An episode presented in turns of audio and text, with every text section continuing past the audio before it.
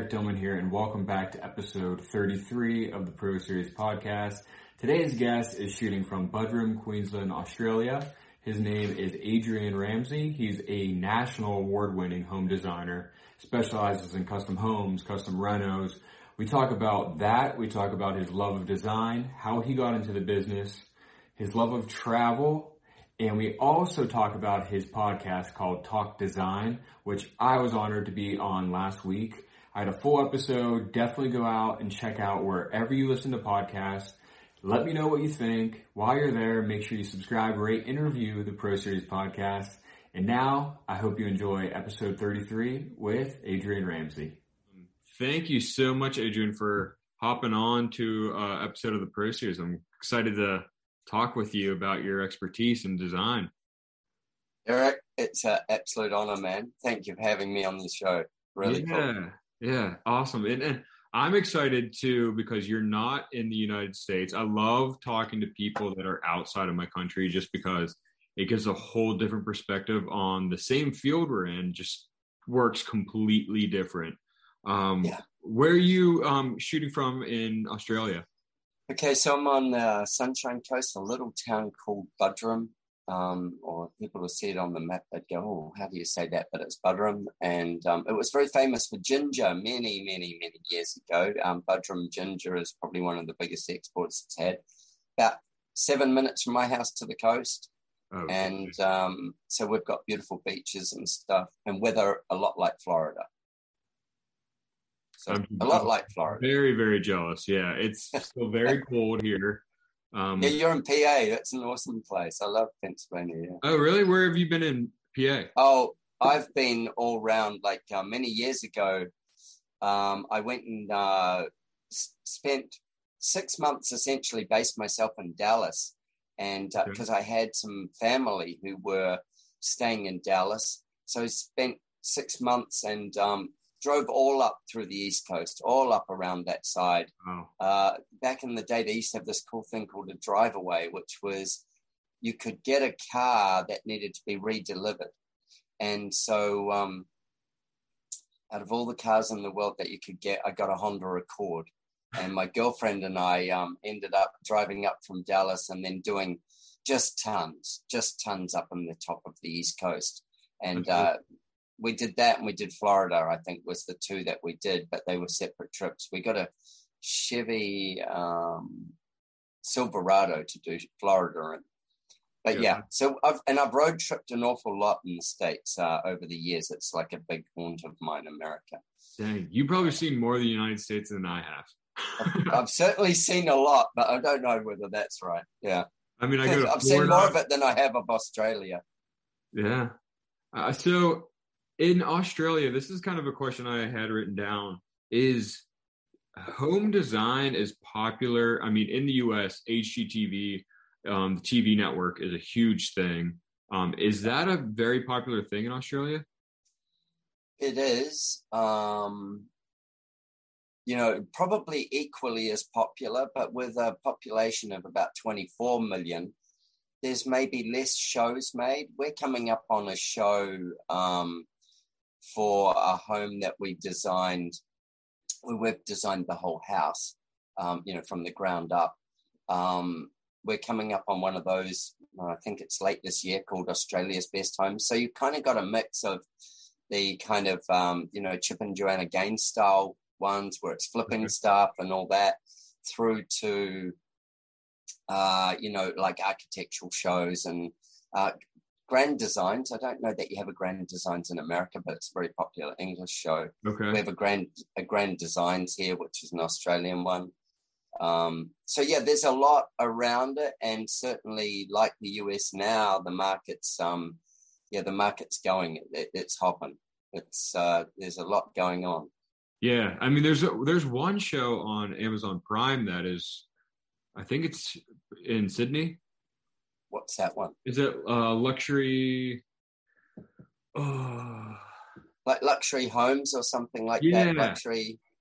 Yeah, that. Um, I had some clients whose house was on that uh, up in uh, Noosa, which, um, if you look on a map, Noosa is about an hour north of Brisbane, hour and a half. and it's kind of the reason the Sunshine Coast exists. Um, oh, okay. It's a it's a beachside town, uh, and it's probably the best known. And if you were going south from here, the best known beachside town would be um, Byron Bay. But Anyway, yeah, I had clients who um, I'm pretty sure their home was on that. Uh, they were they were searching for a house, and they were expats who came home, and so yeah, luxury, luxury. Uh, luxury listing Sydney. Yeah, okay. So theirs might be luxury listings Australia or something like that. Oh, okay. Yeah, might there might have been something else like that. I can't remember something along those lines. Um, that was that was uh, shot before we um, destroyed it and uh, reconfigured it. We're doing that now. so, how how long have you been in the design business? Uh, the design business in total since I was born, pretty much. I'm dyslexic, oh. so I don't do much else. Uh, my dad's an artist, and um, he's 93 now, but he's a fine artist. And um, about the only thing that uh, I've ever been any good at was um, analytics and design. And so, with that, I sort of I would have been in the design business for 30 plus years. I worked in the in the clothes design business um, globally and internationally for um, a, you know, quite a while. That was my real sort of first foray into design. And then I, um, I'd always wanted to be uh, in the architectural side of the business. Okay. And I kicked off um, interiors, and then uh, with that, then I, you know, employed different types of people and stuff, and ended up in the architectural side of the business as well. So we're building designers is officially what we're called. Um, but with that, we design houses. Uh, we, we stick to residential, we stick to residential custom. And then we do probably about 10% of our clients, we probably take them through for full interiors. But otherwise, we, we don't do as much in the interior side. We don't take a client for the interiors unless we've done the actual either remodeling design or the uh, started the house from the ground up. Gotcha. Do you miss doing the interiors or? I love miss... doing the interiors. Yeah. yeah, I, I love them both, but the uh, the heart and soul of interiors, I think, uh, connects to the person. You know, you could take any any box, and um, if you can work out the person or the people, then you can make that box their own and mm. you can turn it from a box to a house, or as I say, from a house to a home. Um, it becomes a home when you actually put people in it. Otherwise, it's a house. Yeah. And getting the nuances and discovering the people's the journey. And I love that part. And and then, you know, somebody has some hokey, you know, bright red couch or something like that, and they go, "Well, we're always keeping this," and you go, "Oh, really?" Why would you do that to me? And then you've got to work really hard to, to, to find out how you're going to keep it in the environment as well. That's in the decor and then in the interior design. Fixing the flow of things is so much fun, making it oh, yeah. work better for people. Do you like remodeling when you're doing interior? Do you like to remodel more or do the new construction side? Because you're like basically starting from a blank slate in the new construction side. Do you know, it's funny, eh? Like I don't mind either or like one more than the other. Okay. There's a lot of in remodeling. There's less pressure for people to start with everything new. Mm. When when it's um, you start, you know, with the with the architectural and then build the thing. Typically, you know, the two budgets that suffer the most are the interior and the landscape. Those are the ones because they've spent so much on the construction. Yeah. And so they still want it to be done, but they're squeezing at that end. And I'm not saying they shouldn't. Um, it's just a fact of life. It's what yeah. happens. Yeah. I, I, I, go that that's when I like a remodel better because often in a remodel there's maybe a bit more. Um, they've already got a fair bit of furniture and stuff like that, and then you're getting to build off what they've got as opposed to just a blank slate. There's, there seems to be a lot of pressure on people to you build a new home. Oh, cool, we'll put everything new in there. And then they're very fussy about making sure that they've got just the right piece and don't bring the wrong piece in that they had previously, or they give it all away to their kids, or you know whatever. It's like, um, but on the new build, one of the things I love is that you get to position the art to be more heroic in a house or more intimate in the house because you choose where those walls are going to go as you're drawing the house.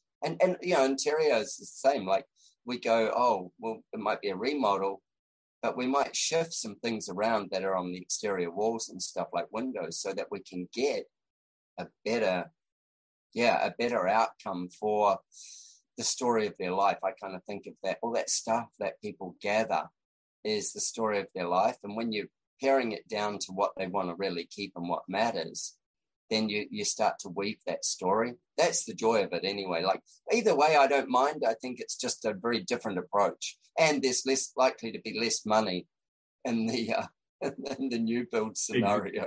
Exactly, and it's just both completely different mindsets mm. going into them. I, I feel like I have more headaches with new construction rather than remodel, just because remodel, there's so many barriers that like you can't tear down this wall or it's going to cost as much. But it's yeah. a new build that you know you want that you want you don't want that wall there. You want it to be open. So those costs are already coming in. So when it comes to the actual kitchen um, cabinets, the materials and stuff, you don't have that budget you would have for a remodel. Yeah, I think think the other thing is is that what I love about a remodel is is the client has already is already dissatisfied. They're dissatisfied with their old kitchen or their old bathroom or their old furniture or whatever it is. They're already dissatisfied. And at that point, they um, you're, you're the hero because you can fix things. You know, you can make things better. Yeah. And incrementally, the difference between making it better from a brand new build to a um, remodel is everything feels like an improvement in a remodel. Everything's a journey that way. In a new build, you know, let's say we've even got a budget of two or three million dollars. Um, I was joking with my wife the other day. I said, "Oh, look, we've just signed this client, and this is where the block is and stuff." And she said to me, she said, "Oh, wow, cool, that's nice." And I said, "Yeah, nice budget. You know, it's a couple of million. And she said, um, "Is that going to be enough?" And I, I said to her, "Not for what they're going to ask for.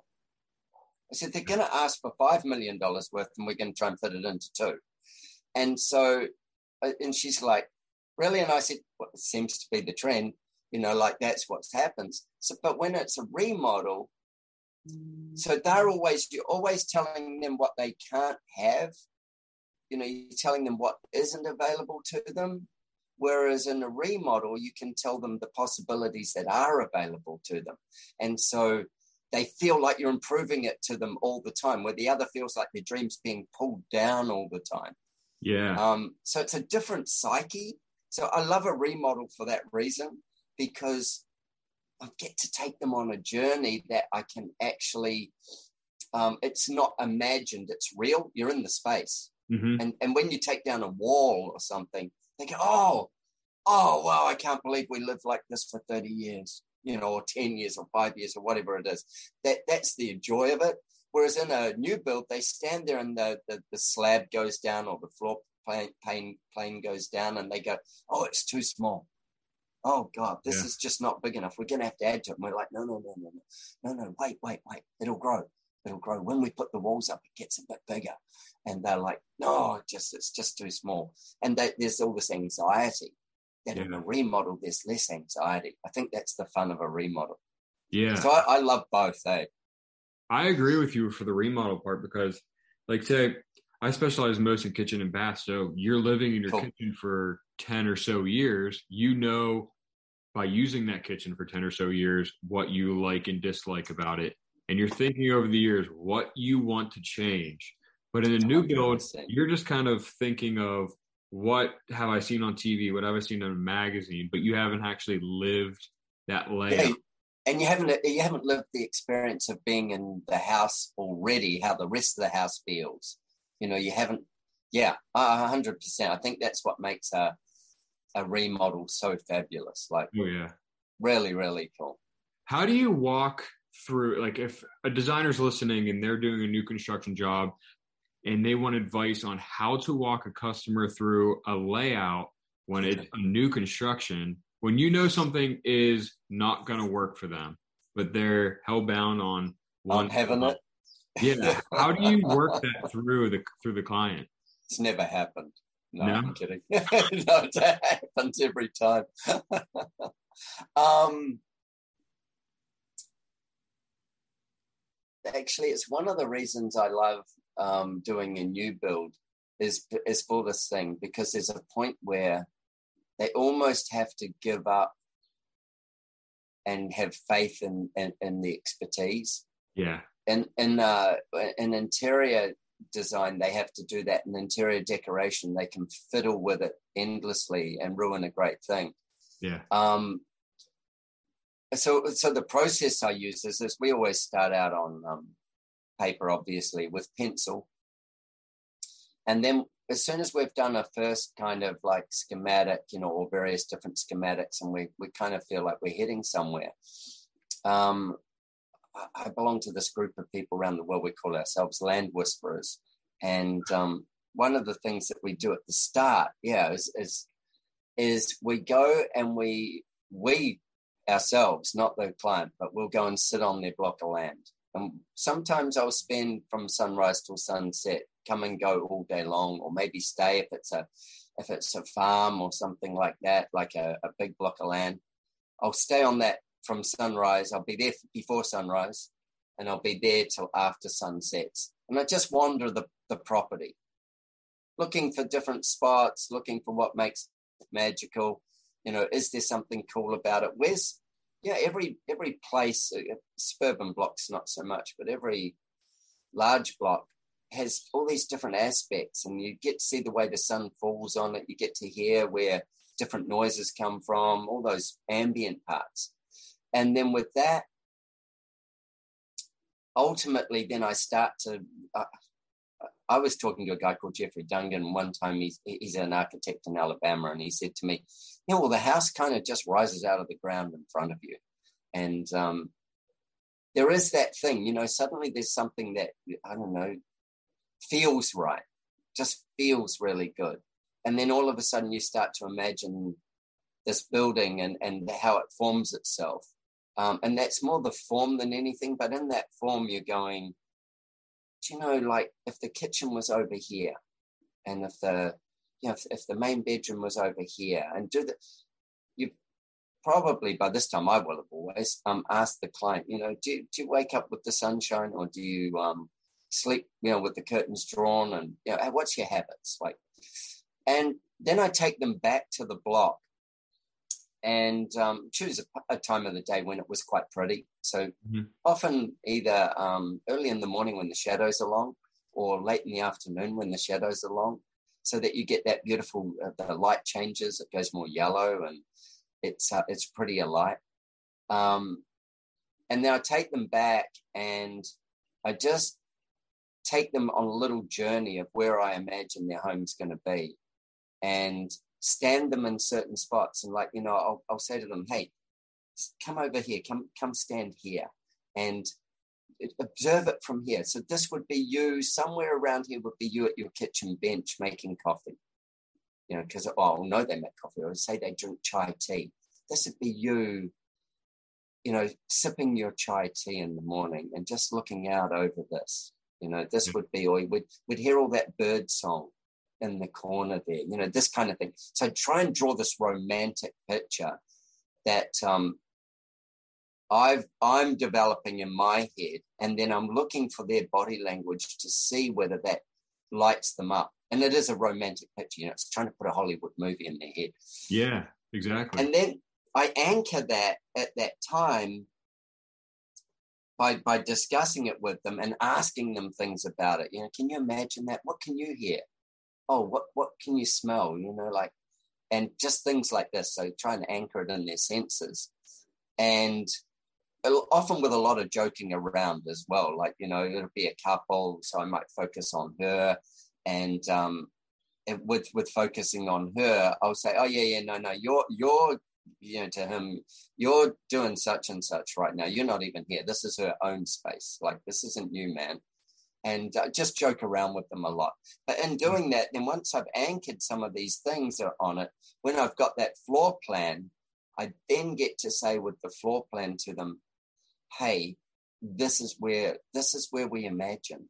Mm-hmm. This is where we stood and imagined, and they they settle into the emotional feel rather than being caught just in the hard feel of it. Of um, okay, oh god, am I making the right decision? Because we've already anchored those emotions to the block of land. Yeah. Then we peg it out roughly on the block of land, and if we're going beyond, we'll walk through again and again. You know, do this. Keep just keep returning. If we're going through, and even on an urban block, we'll do that. We'll stand there and go, okay, so here would be about where you are. We'll take ladders and stuff to give them height and know, crazy stuff like that. Then once we've done that, always back through the design process, I'm re-anchoring those feelings that they had in their imagination. Um, and then if we get to like we're, we're doing a, a beautiful farmhouse out um oh in about three hours drive from here. And she he can actually visualize it. She can't. She can't visualize it anywhere near. She sees it a flat bit of paper and a flat bit of land. Yeah. And um so we build a 3d model oh, and then they've got some scope with that and if we were really really we've never done this yet but we probably will soon if we are really pushing it, we would do a virtual reality. We would oh. actually we would actually go the whole way, put the goggles on, and imagine the, the surfaces. Yeah, imagine how that is.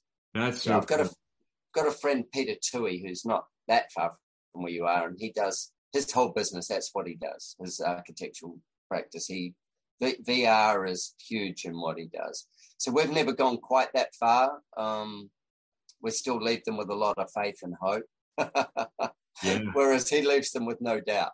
Yeah.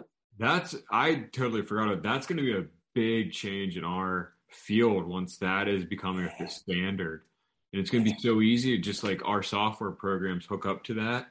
Um. But after I asked that question, there's actually a place here where I live. Forget what it's called, but they take it's a big it's a the mall it wasn't doing so well, so they this guy rented out old store space and got four projectors, commercial projectors on the ceiling, and painted the floor white. And you send him the the construction documents in like quarter inch scale or something like that. Yeah. He shoots it to the computer and goes down to the projector, so you could actually walk the floor plan. The floor plan in person. Yeah. How cool is that? Yeah, and he has like furniture on wheels that you could just wheel around to figure out like would a kitchen table fit here or an island fit here and all that stuff. Really? What a cool yeah. idea. Yeah, I wonder how I forget what it was called. Um I wonder What an amazing resource. Yeah, I, he had me go see it like I think it was right before COVID or right after COVID and it was like mind-blowing of like cuz so mm. many people are that was before like um virtual reality really became real big. Yeah. I think COVID really made it go out of the world with into all these fields. You know, it's big into yeah. the medical field now and now coming into our field, but that's good for older generations too, because um, just to be able to see it with, I mean, rendering sometimes don't do it for anybody. Mm-hmm. It really just depends. Um, they can't but, smell it and they can't touch it. Like I know um, Peter Tui, my friend, he um, if somebody's in the in the room doing the the you know so they're in his office basically because you need a fair bit of computer power to drive the VR. Yeah. And so they're in his in his in his studio, and um, he keeps things like uh, he has all the, the sort of pallets there, so their bench tops and their whatever, all these pieces. And when he says, you know, he can see where they are, where they're looking, because he can see it on the screen. Yeah. And he'll go, oh, um, just lean on the bench top and he'll put the bench top under their hand so they can feel. He'll say, oh, just feel this bench top, you know, or feel this. And again, that just anchors it into their senses. Yeah. It's kind of cool, eh?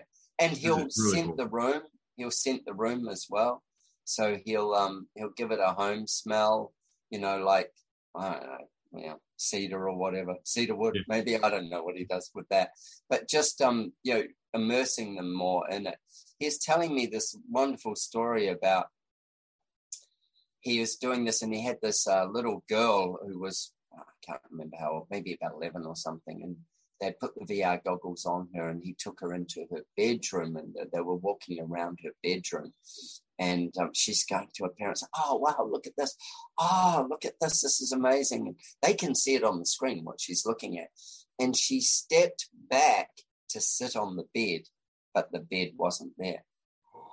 So they, he caught her. He got a chair under her in time because he kind of anticipated that she was about to do it. But she leant, she stepped back, put her hand back to sit on the bed because she had lost reality. She was in the other world. Yeah. But then you think, wow, that's a powerful tool. Yeah. It, if it gets to the point where it feels that real that you want to sit down. Yeah. Do you see? I mean, I see a lot of older generation designers that are still doing the hand drawing, the hand drafting, the free sketching of. That's me. That's me. You still do that? Yeah. Yeah. Do you? Do you? Are but are you scared of the technology though when it comes? No, not at all. I just go, who do I need to employ? A hundred percent. It's looking like I'm getting a new team member. Who's it going to be? See, that's the way to think about it, though, because as the times change, you have to change with them. Yeah. And I feel like you're doing yourself a disservice if you don't adapt to the the technology changes, because that could help you in the long run when install comes and they're like, I, I didn't know it was going to look like this. Yeah, hundred percent. Yeah, yeah. I think, um, and that that is my approach. I go, who do I need? Um, I don't want to spend my time uh, creating that stuff on a computer. I don't. Yeah, I don't enjoy that. I go, um, I'll hand sketch. I really love to hand sketch. Uh, I'll even draft on an old drafting board or with a set square. Um, and that, that is me natively thinking Yeah. and then um and you know like if we're doing interiors um i will surround myself with all sorts of inspirational pieces to touch hold look at you know um something i, I learned from kelly Wearstler was this kind of thing of uh adding you know things like crystals and stuff for color and then and then you know imagining how that how i could make those work in a space or how that could blend with what's outside you know how would i drag the outside in and you know all this kind of thing and use these different textures or tones that uh, are in nature to do it.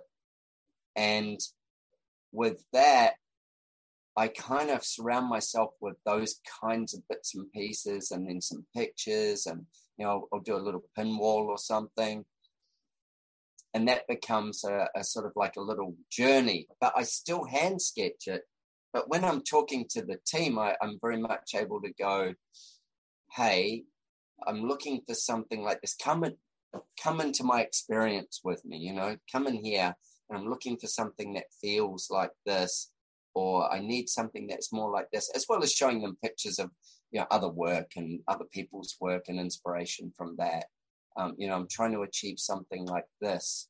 And the thing that I think that is so important when we're uh, you know working with renders or any of those things is uh, the long forgotten lighting you know most people don't probably focus anywhere near as much on lighting as they should Yeah. you know and and how it shifts the mood when the when the house is when it's dark outside you know Yeah. how lighting lighting you've got t- two completely different homes one during the daytime and one during the nighttime you know Yeah. and playing with that is the you know like lighting and the when now that people have to or not have to but people are doing so many renders the lighting's the only thing that saves the render you know Mhm. it's where the shadows fall Yeah. and so i think in that respect it really enhances the ability for clients and for designers to see lighting to see what what can be done and why it matters whether they can execute it or not is another story but yeah that is definitely one thing I think designers forget about, like you said, lighting, because a lot of people are doing that gray stuff over here. Um, and then once yep. they get it into their home, it looks purple or it looks blue. Um, and you're spending all this money on it, but you, are yeah. totally forgetting like the lighting in the showroom or a store is going to be totally different from your livable space. Uh huh. A hundred percent. Do you know? I, I, was just in the states and um, I was shopping, and I was like, oh, um, I hadn't seen the new Abercrombie and Fitch um, like layout. I hadn't seen okay. the new sort of concept that they'd done. So I'm in the I'm in the mall and I'm in LA and um, I was in Century City and I went, oh wow, check this out. You know, I mean, it's been a brand I've known for a long, long time. It used to be in the fashion industry, and so I'm like, I went in. I went, oh cool, okay. And I went to two of them in the end, and they've kind of got this separate kind of piece of the store at the front, and then you know two sort of sides to it inside and stuff, and the lighting has always been uh, been shocking in their stores. I think for um, for actually see, it's great for mood, but not great for actually seeing the color of something. Oh yeah. And a friend of mine that I was with bought a a t-shirt and or bought several t-shirts. Walked outside, and one of the t-shirts that he thought was grey was lavender. yeah, it, so that whole thing. Yeah, and you think of um, you think of a, a sofa or a wallpaper, mm-hmm. um, any of those decor items, how much they can shift under different lighting. Yeah, especially with a textured uh, wallpaper uh-huh. on the the. This actually another thing just came to my mind, like when people put can lights in their kitchen, they have it so close to crown molding the crown yeah. molding casts these weird shadows onto the wall cabinets. And that's another thing yeah. to think of. It, it, doesn't have to do with color, but it has to do with the shadowing of the architectural elements that you can't like really change that much. Um, but you kind of screwed up the whole placement of the lighting. A hundred percent, a hundred percent. You know, like, and that's the thing. You know, when you're when you're designing the architectural side of things, you want to be considering um, what walls are going to do what, what they're going to be clad in. And if you work with an interior designer, which I do sometimes, I'll, I'll work with an interior designer. Um, and I'll be going, yeah, I'm thinking of this wall being in this. And they might look at me like, hey, that's my job. And I go, well, if you tell me where you're going with it, and then how do I put those two things together? How do I get that together so that when I do do the lighting plan or when I do do set out something, that all we'll often do that together. You know, like I actually think that often there's too much disconnect between the house design and the building design yeah. and the interior design, and you really want those things held so tightly together. Um, as a team, as opposed to as two individuals that are trying to create a vision for a third set of individuals that are going to live in it. Yeah. Um, yeah, there's a lot of cross learning that needs to happen in there. And, and like I've got amazing friends who are interior designers, and I go, oh God, just you know, like I wouldn't even I wouldn't even attempt to compete with their knowledge. Oh yeah, yeah they're just another level.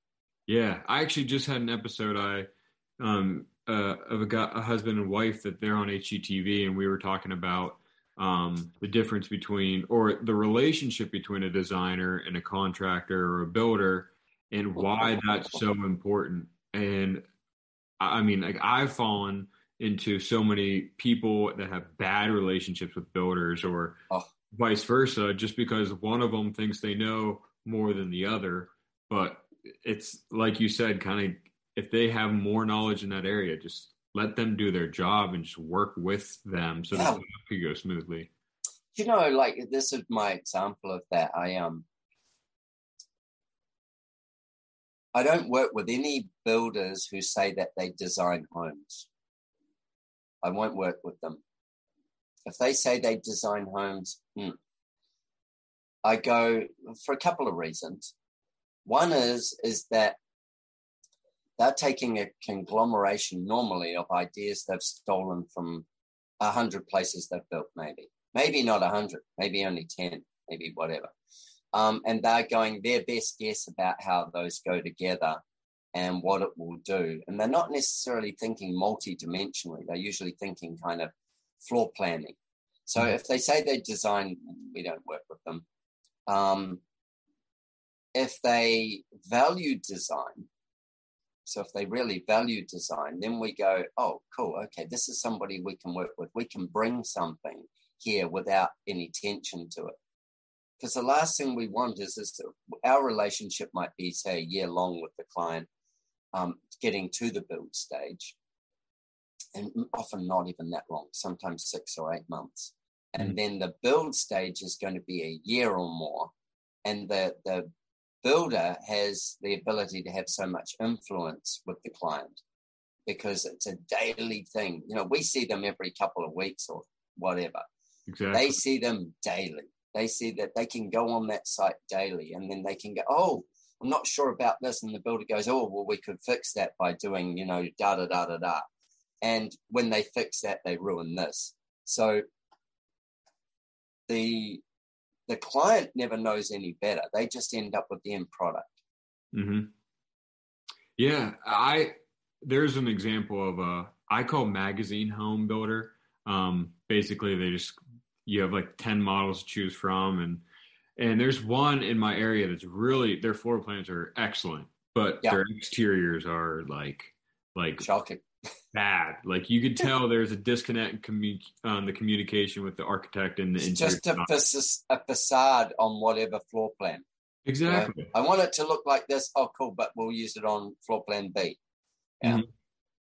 Yeah, and I think if you to an interior designer, builder, builder designer, when they work together, it truly shows a beauty of the actual home itself.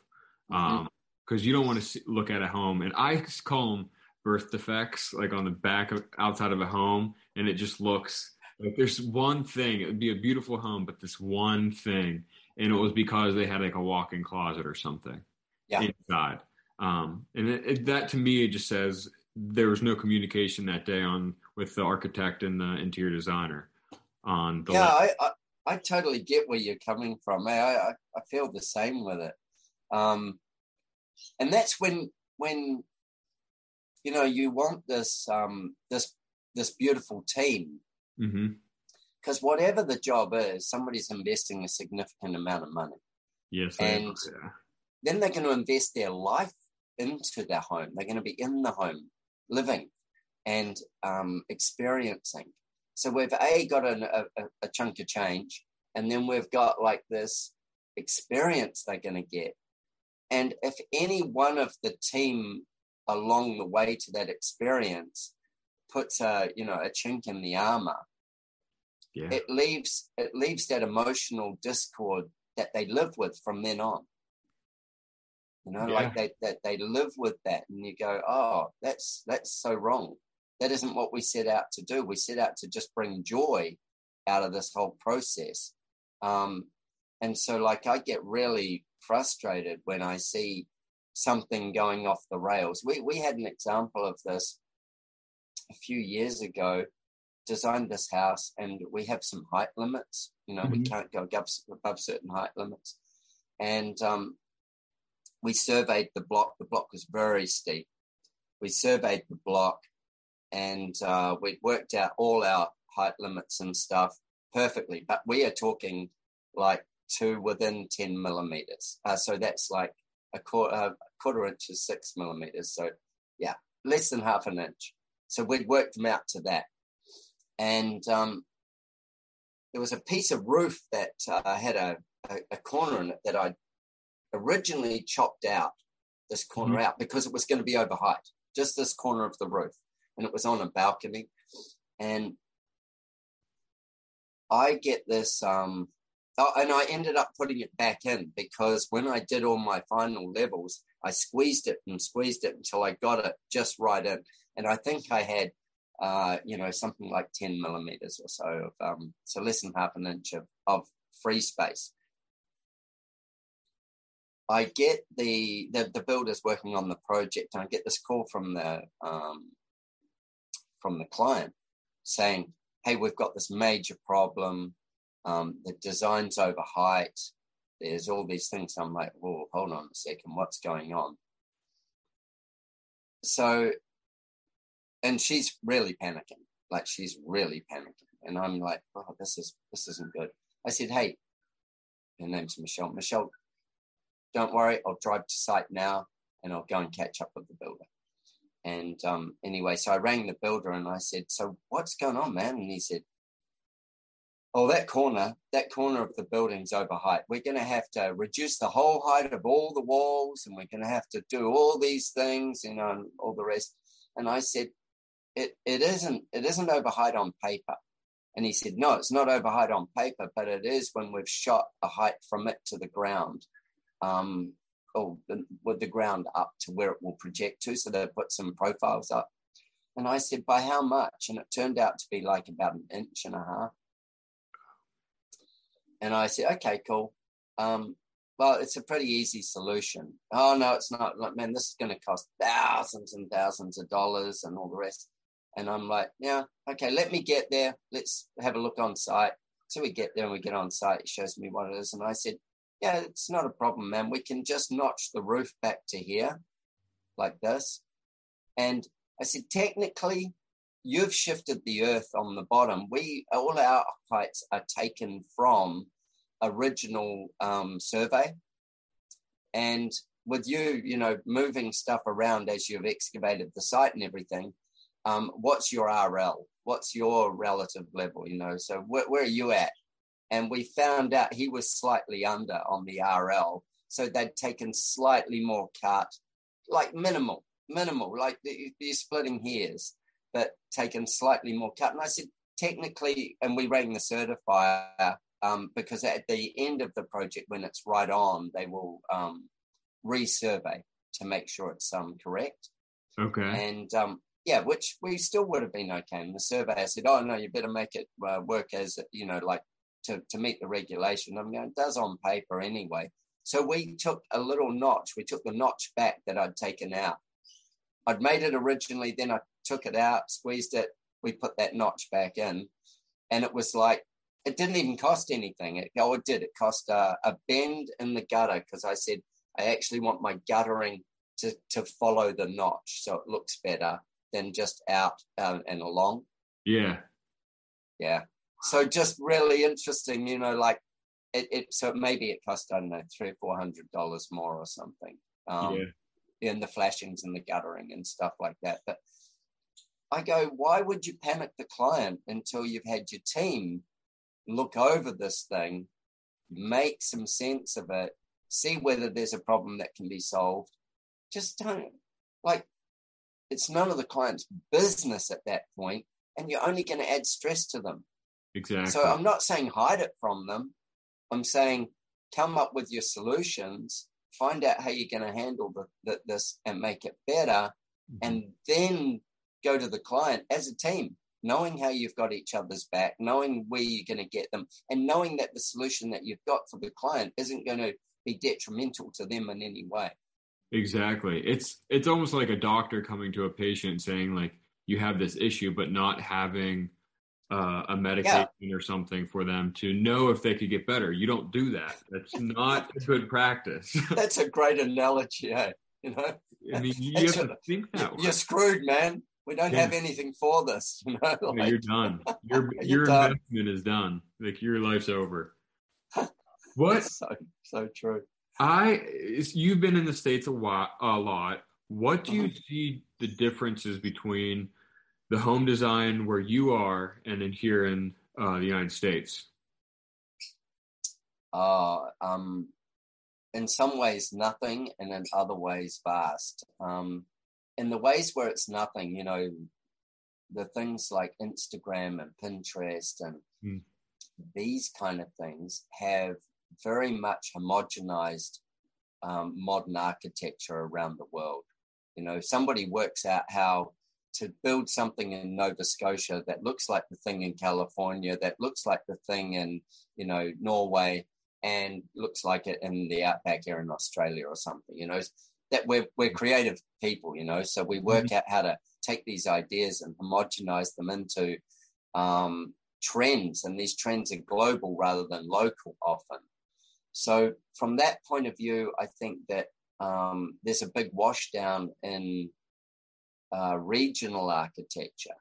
You know, regional architecture is kind of dying um, because of this. Because you know, like um, because of this ability for everybody to see so much so quickly. Um, American architecture, depending on where you are, but there's a lot that's influenced sort of from the uh, English French kind mm-hmm. of style of architecture. But then you go to something like mid-century modern, which um, is is almost owned by America. You know, like it it. It, the, the movement of it was so prevalent there and you know I was in Palm Springs while I was there couple of weeks ago um, and have been many times. But then you'll find, you know, great examples of mid-century all over America. Yeah. You know, I was in El Paso a few years back in Texas, and it's got beautiful mid-century. Um, and then it's also sort of got craftsman style as well, uh, which were obviously trends. Um, but I think the rise in wealth of of you know the upper middle class um, even though you don't really have a class system in America like they do in England or something, but the rise in wealth there and people use their homes as a place to show off their status mm-hmm. and their wealth, um, which that's nothing new. That's been done for a long, long time. Um, I think that there's that sort of homogenization of it. When it comes down to the living of it, um, I think that's where it really changes. So I was just in um, Jackson Hole in Wyoming. Yeah. And uh, I was at um, a, an architect's home, and, and uh, you know, he has a fully screened porch out the back. And with that fully screened porch, you know, he said this thing is bug mad, you know, when it's like the, as the season shifts. You know, mm-hmm. there's bears that are that are playing in our pond. It's that kind of like there's so much going on here. And he said, you know, this is our sanctuary. You know, we get in here in the screen porch, and there's lots of parts of America, you know, around Minnesota and stuff where you do a screen porch. Well, we go bug mad here in places, and I've never seen anybody have a screen porch or have anybody ask me for a screen porch. I actually have one on my own home I have my whole um, big, like, I have a, a, a, deck that looks out over the sea and also over the countryside. Like, wow. um, and yeah, I'm blessed to have it. But I actually have it so it can be fully screened off because we get mosquitoes and midges at just certain times. And so it just means that they don't A, come in the house, mm-hmm. um, and B, we live easy because of it.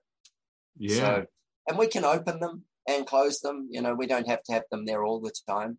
Um, but we also, it's Australia, man. There's flies, you know. So you you throw a bit of meat on the barbecue or something, and we've got flies. You know, flies come. Yeah. So that's different. And then also your window regulations in different parts. You know, we've got quite cyclonic weather, so we have some um, different window regulations than you guys do. Uh, okay. And whether again this is a rise, I think, in in um, in wealth. Americans tend to a lot of the time everything is just air conditioned.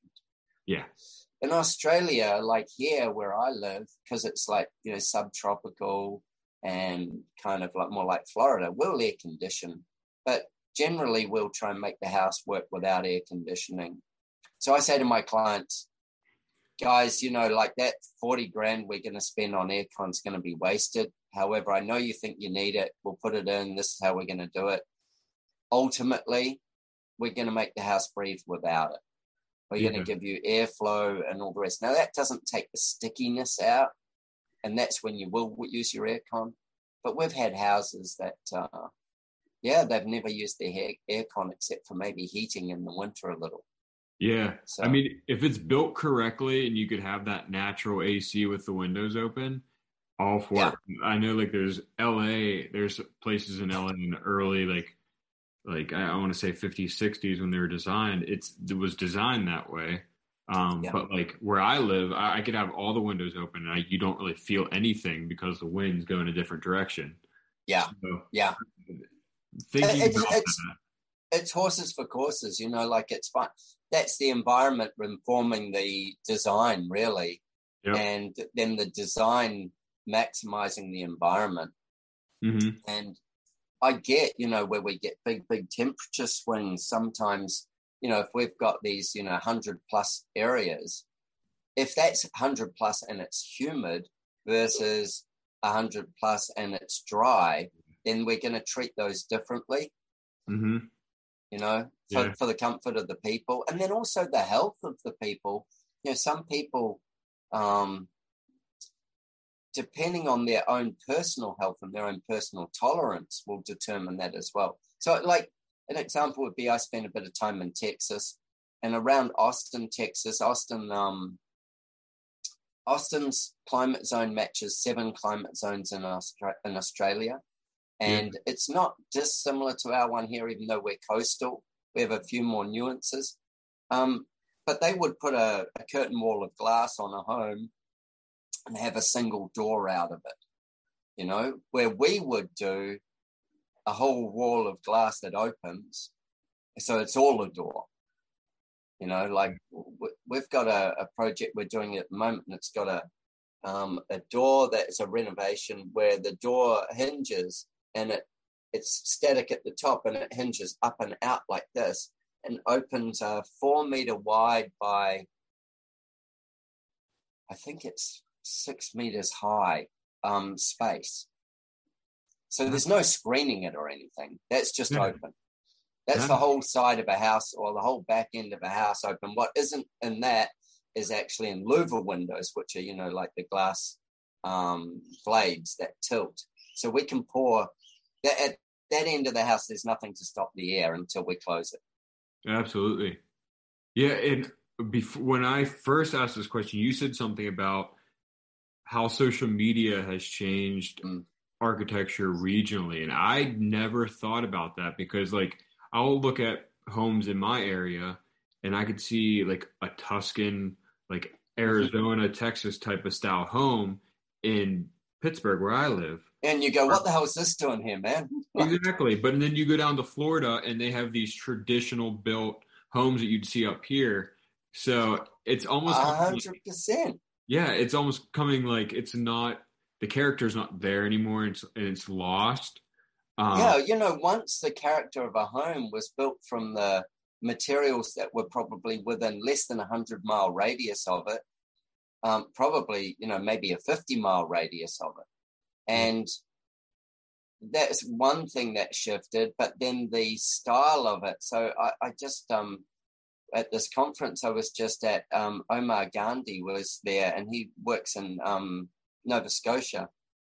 And um, he was saying, you know, one of the things he learnt when he went there was that a roof needs to be a certain pitch for Nova Scotia for the amount of snow we get and everything else. And if you want to mess with that, it'll fail. There's, there's, you know, there's hundreds of years that say this is what it needs to be. And if it's going to get the snow from the east or the west or the south or the north or whatever, then this is how you need to handle it. And he's like, so you you know these things. Um, that is what the what the environment demands to make it work. And so that keeps some vernacular from that zone because it doesn't work any other way. Yeah, And and and so whilst you can modernize it, twist it, do whatever with it, it holds a certain vernacular. And that's where I think that, you know, our social media has, as I say, we're all creative people. So then what we do is, is we go, I know how to do that Tuscan thing here. Um, I, I, I can work that out. And we're not in Tuscany. We've got a different environment. exactly. I I see a lot of modern. uh, We get a lot of snow in the winter here. Yeah. and I see Yeah, I a love lot of modern homes with flat roofs, and I'm just thinking like they better have some type of drainage system, or and I've seen some that don't have drainage systems, and they're white homes, and you could just see like the discoloration of just All the, the stuff coming down them. exactly. And No- you- you no overhangs. About that. Yeah. Yeah. Yeah, that, and that's the shift, you know, like that's the thing that I go, um, is it built for the environment and built for, for purpose, fit for purpose, um, rather than just how it looks, you know, how you're managing those things. And, you know, often like we'll even get this, we're, we're designing a farmhouse in a, so the couple, he, she's Japanese we're designing it in a mid-century modern, but with a Japanese kind of um, undertone, I would say. Okay. And you know, for them and their family, and I go, the the block of land's a, a farm, and I go, okay, I haven't been to it yet, but I won't draw anything until I've sat on that block for more than a few days. And they don't even live on the block; they live nearby. Um, but to get some of the nuances of that, and then also to study what else is uh, most of the stuff in the area is old. To study what else is in the area and check what you can see the obvious things that didn't work. You know, yeah. like what doesn't work here. Study the weather patterns, study the land, study, you know, get a sense of it. Um, for that reason, so that we don't create, we're going to create something mid-century, but we're not going to have a flat roof. There's no chance in the world. Yeah. You know, like we've got rainfall that wouldn't just cope with that. Yeah, exactly. Um, so yeah, is it that that that game of understanding the, the greater um, aspects of everything is really critical, and then making it enough of the area, even if it's mid-century, looking for the, our own natural materials of that area, and then pulling those into that um, into that design will be really critical to it. And because of the Japanese aesthetic, we will be fairly connected with nature due to that. Exactly. You know, we'll, we'll, we'll play tighter with nature with that. Whereas if they'd said, "Oh, we want like a, you know, like a, a, a white box that stands out on the top of the hill and um, da da da da da," then we go, "Okay, cool. We've got a whole. We're not. We're we're not, we're still playing with nature, but we're not playing with making it blend and fit in. You know, like those you think of those California homes, probably from the 60s, 50s, 60s, that kind of snuggle into the trees. Yeah. And they, they blend. That'll be more like the mid century one we do down there versus um, putting a, you know, like a Victorian or something like that in there. Exactly. Last question I want to ask is if someone listening to this podcast wants to be a architect or a home designer one day, what is the one piece of advice? I know there's probably many, and you've already given a lot in this podcast, but what is one piece of advice you wish they would take or you'd hope um, they could work on to become a better designer? That's an awesome question. really I mean, good question. I can, yeah, I, I think back to all the things I've done wrong and go, okay, what would what would do better? Um, and you want that to happen though. You want to have some. Oh, sure. The mistakes are what you learn from. Um. I mean, like I always I, tell people, like go through when you're meeting with your client. You need to ask a lot of questions. You're you're interviewing them. Um, yeah, it might 100%. feel backwards, but you need to do that, or you're doing yeah. them a disservice. A hundred percent. Uh, you're not going to live in the house. It's not yeah. your home. It's exactly. their home. So it's it's about them. This is when it's all about them. Yeah. Don't be all about you at your place, but it's all about them at their place. Yeah. yeah. Don't worry about your portfolio. Worry yeah, about yeah, yeah, yeah, yeah, yeah. That, or, yeah. Yeah, that's that's completely separate. This is yeah, and I think there's a couple of things you've got to decide. You know, the connection with the people. Mm-hmm. Um, if you don't want to have an intimate connection with people, then and, and, and find that in yourself like you know really dig into yourself to find that. If you don't want to have that intimate connection with people then commercial is probably a better space because you work with groups of people in commercial versus individuals. Yeah. Um if you so so just getting some clarity on that as a human being and understanding the patience it requires to work with individuals and the empathy you have to walk in their shoes. Um, this isn't about you making a, a monument to yourself that they live in. There is that. You can you can be that person, but you need to know that's who you're going to be. You know, like you need to know if you're going to be the the the architect or the building designer or the interior designer that says, uh uh uh, this is how we're doing it. Yeah. Uh, I know you don't. Uh, that piece of art, it's worth X amount of money, and you'll get used to it. You know, I've got a I've got a job I'm doing that uh, they had designed by somebody else, and anyway, um, somebody who's way better known than I am, and they've paid for all that. They're not building it. Um, we're designing them something different. And I was told that they, they told them they needed a certain height of stair tread because of their um, one of their family members who lives with them just has trouble with stairs, oh, and they wanted a certain height of stair tread. And with that certain height of stair tread, um, it means that without going up and putting a platform and then going up again, um, they want a continuous staircase. So it means the ceiling height has to be X height to get us there because the regulations tell us where the platforms go. It's not our choice. We've got to work with the regulations. Yeah. And um, I said to them, we're only like, um, you know, 30, 40 millimeters lower for me to be able to give you a continuous um, stair tread. And the gate of it will be one millimeter higher than you're asking for. So one millimeter is like the thickness of your nail on your, your fingernail. So yeah. that was the solution that we could offer them to do it. And seriously, there's like this kind of much difference between what he would have designed and what we're designing for them in the overall ceiling height. And they're not tall people. So it, it's um it those kind of things. So the arrogance of saying, you no, we can't do it, you will do it this way. And that just, you know, like I go that part, you've either got to choose you're going to be that person or not be that person. I chose not to be. Um, you choose also, I think, um, a lot of the time, you know, they everybody has an aesthetic that they that they love, and often they get caught in their own signature. And I'd say, watch out for being caught in your own signature. Where where can you evolve from? You know, artists do this with with music. They become famous for a certain album or a certain set of songs, yeah. and then they don't get the freedom to grow again because that kind of holds them. Yeah. And then they so that I'd say probably the best thing would be look around and, and talk to maybe, I don't know, a bunch though, a bunch of people who could be mentors to you and go and spend some time with them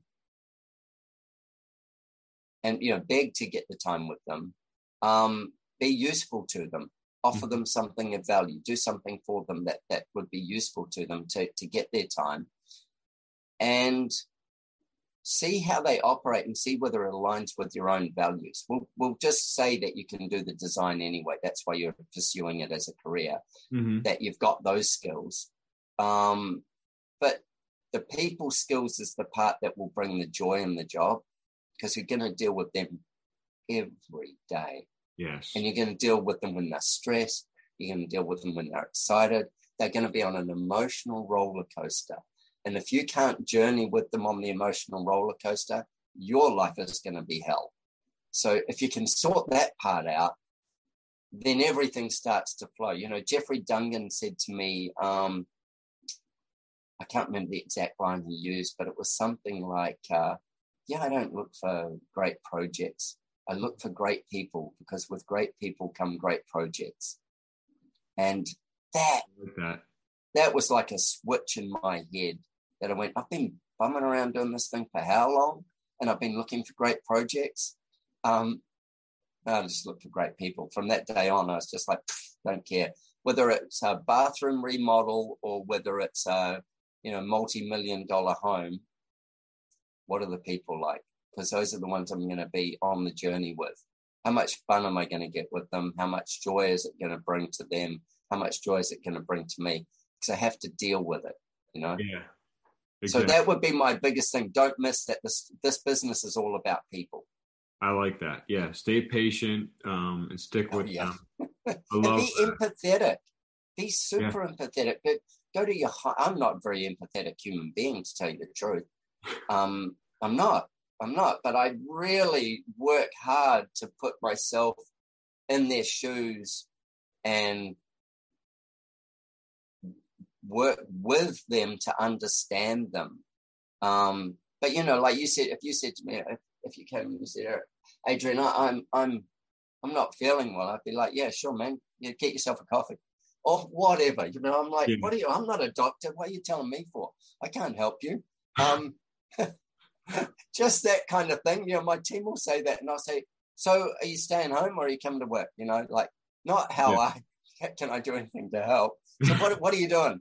like, so I'm not as high on em- empathy is a learned habit rather than a, a natural habit for me. Yeah, Um, I'm kind of more just get on with it guy. And, uh, you know, I write an email and I don't go, Hey, how you doing, man? Da, da, da, da, da, da. Oh, by the way, I'd like to know, you know, about this. I'm like, Duh. and then I go, Oh, you can't send that, Adrian. Go back and make it nice. Be, put the extra in there. You know, how you doing? Oh, you know, I know you were doing whatever. This is cool. You know, like, um, have a, ha- be social to start with, yeah, not just demanding. yeah. That's that's very good advice. I love that. Uh, one thing I forgot to ask about your um your podcast, Talk Design. Can you give us a little, short little bio on that and where people can Sure. find it?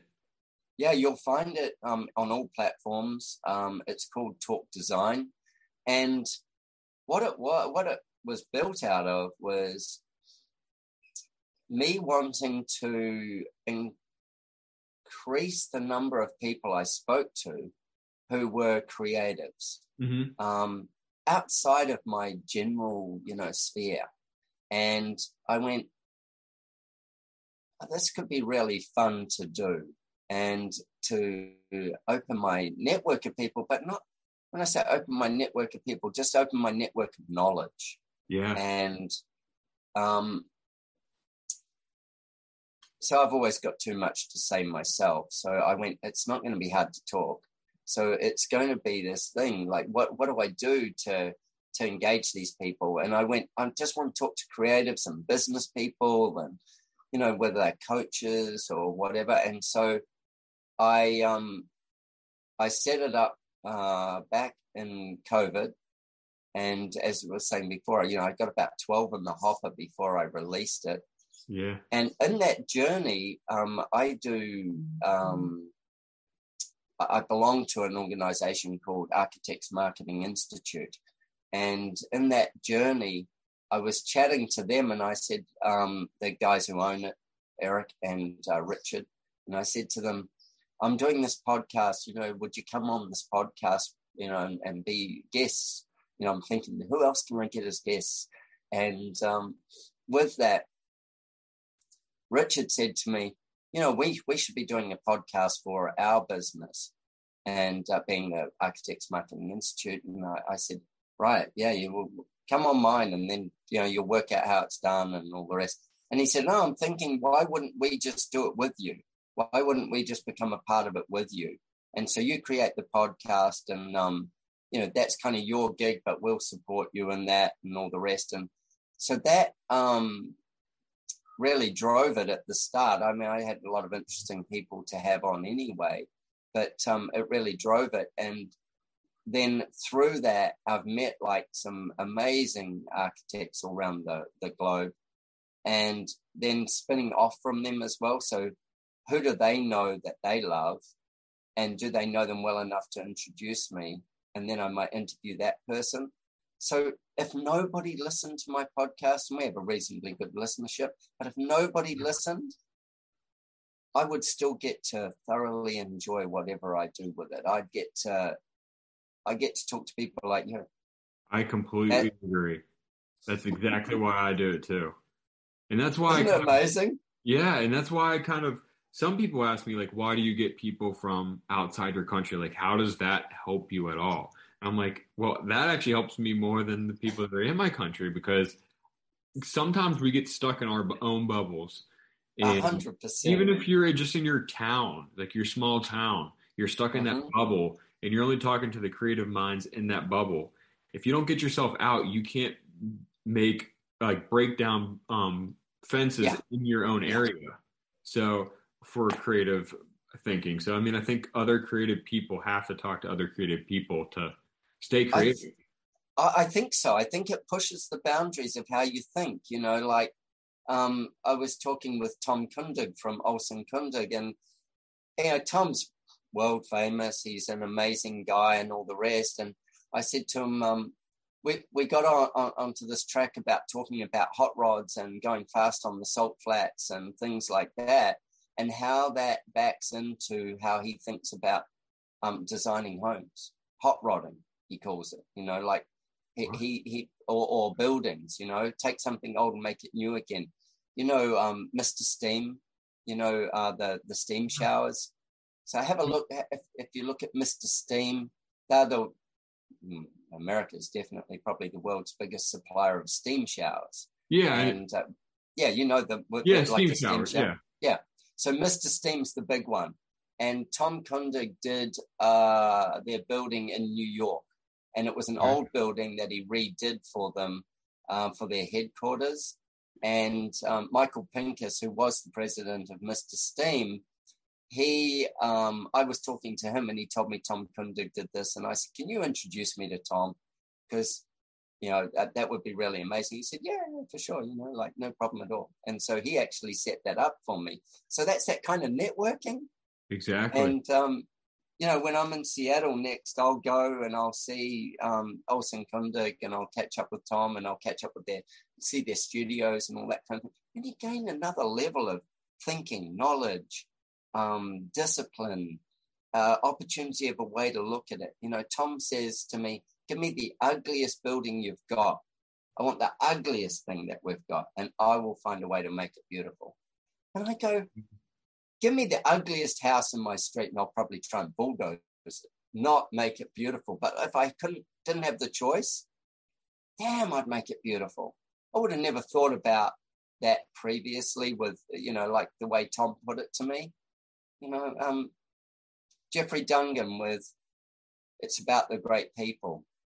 I mean, as I say, around this business for 20 something years, and I'm going, why didn't I know that before that? Just find great people. To Yeah. help with the project, find the great person.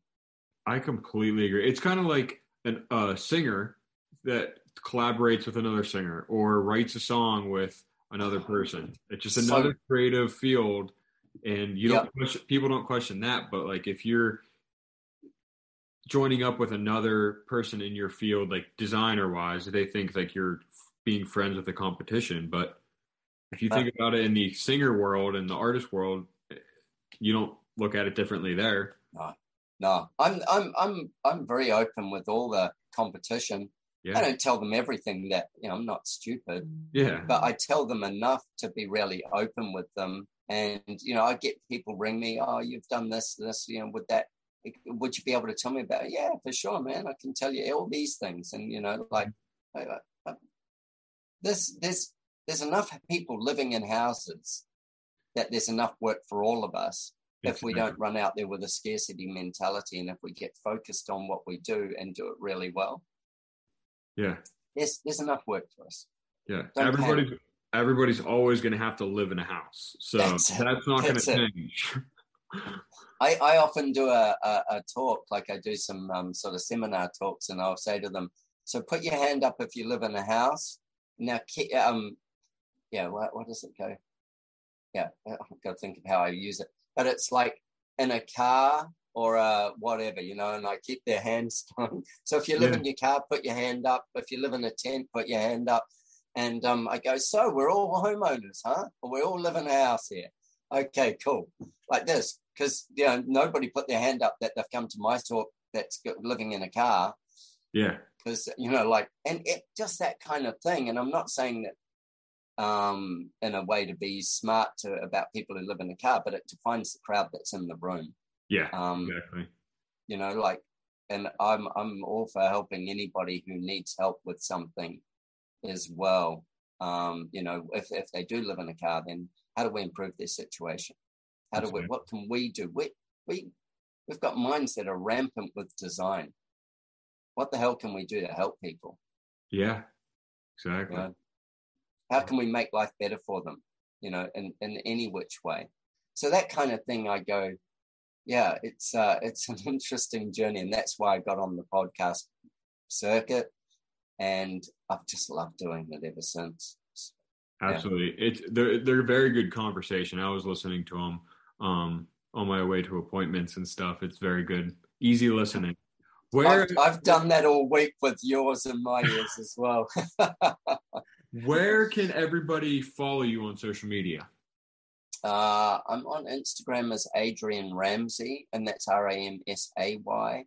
Um, Facebook, uh, I think we're Adrian Ramsay Design House, and then also I'll just be Adrian Ramsay. I don't know whether you can follow Adrian Ramsay very easy.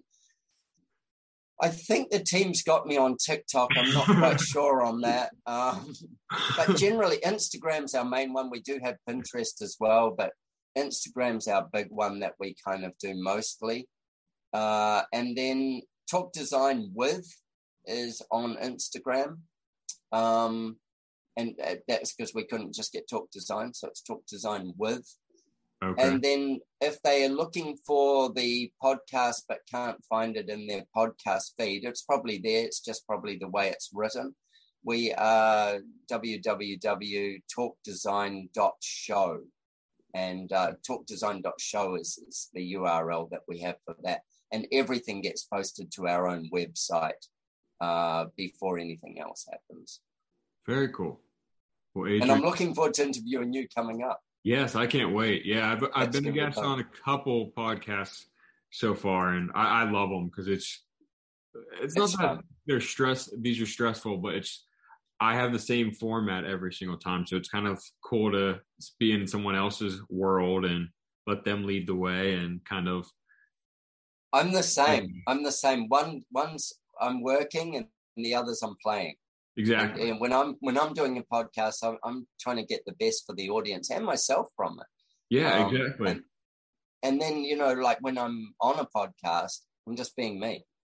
Yeah. Yeah. I agree. Awesome. Yeah. Cool, man. Thank you so much, Adrian, for hopping on. I know you're starting your day and I'm yep. ending my day. well, you enjoy your evening. I'm going to go and much. take my daughter to school. Awesome. Well, take care and um, can't wait to get onto your podcast. Yeah, likewise. We'll talk in a week. Awesome. Sounds good. Cheers, buddy. Day. Bye. You too. Thanks. Cheers, man.